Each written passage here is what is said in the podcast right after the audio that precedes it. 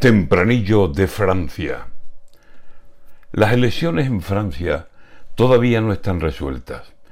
Pulso Le Pen y Macron.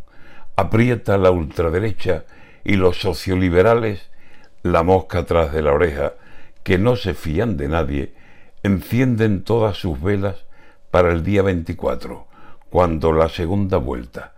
Nadie es dueño de momento.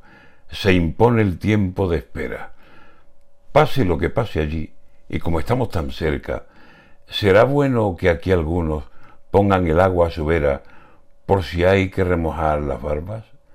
Pues no se crea, que las distancias a veces con un buen salto se acercan. Dentro de 14 días se aclarará lo que sea, pero el miedo allí y aquí hace que algunos no duerman.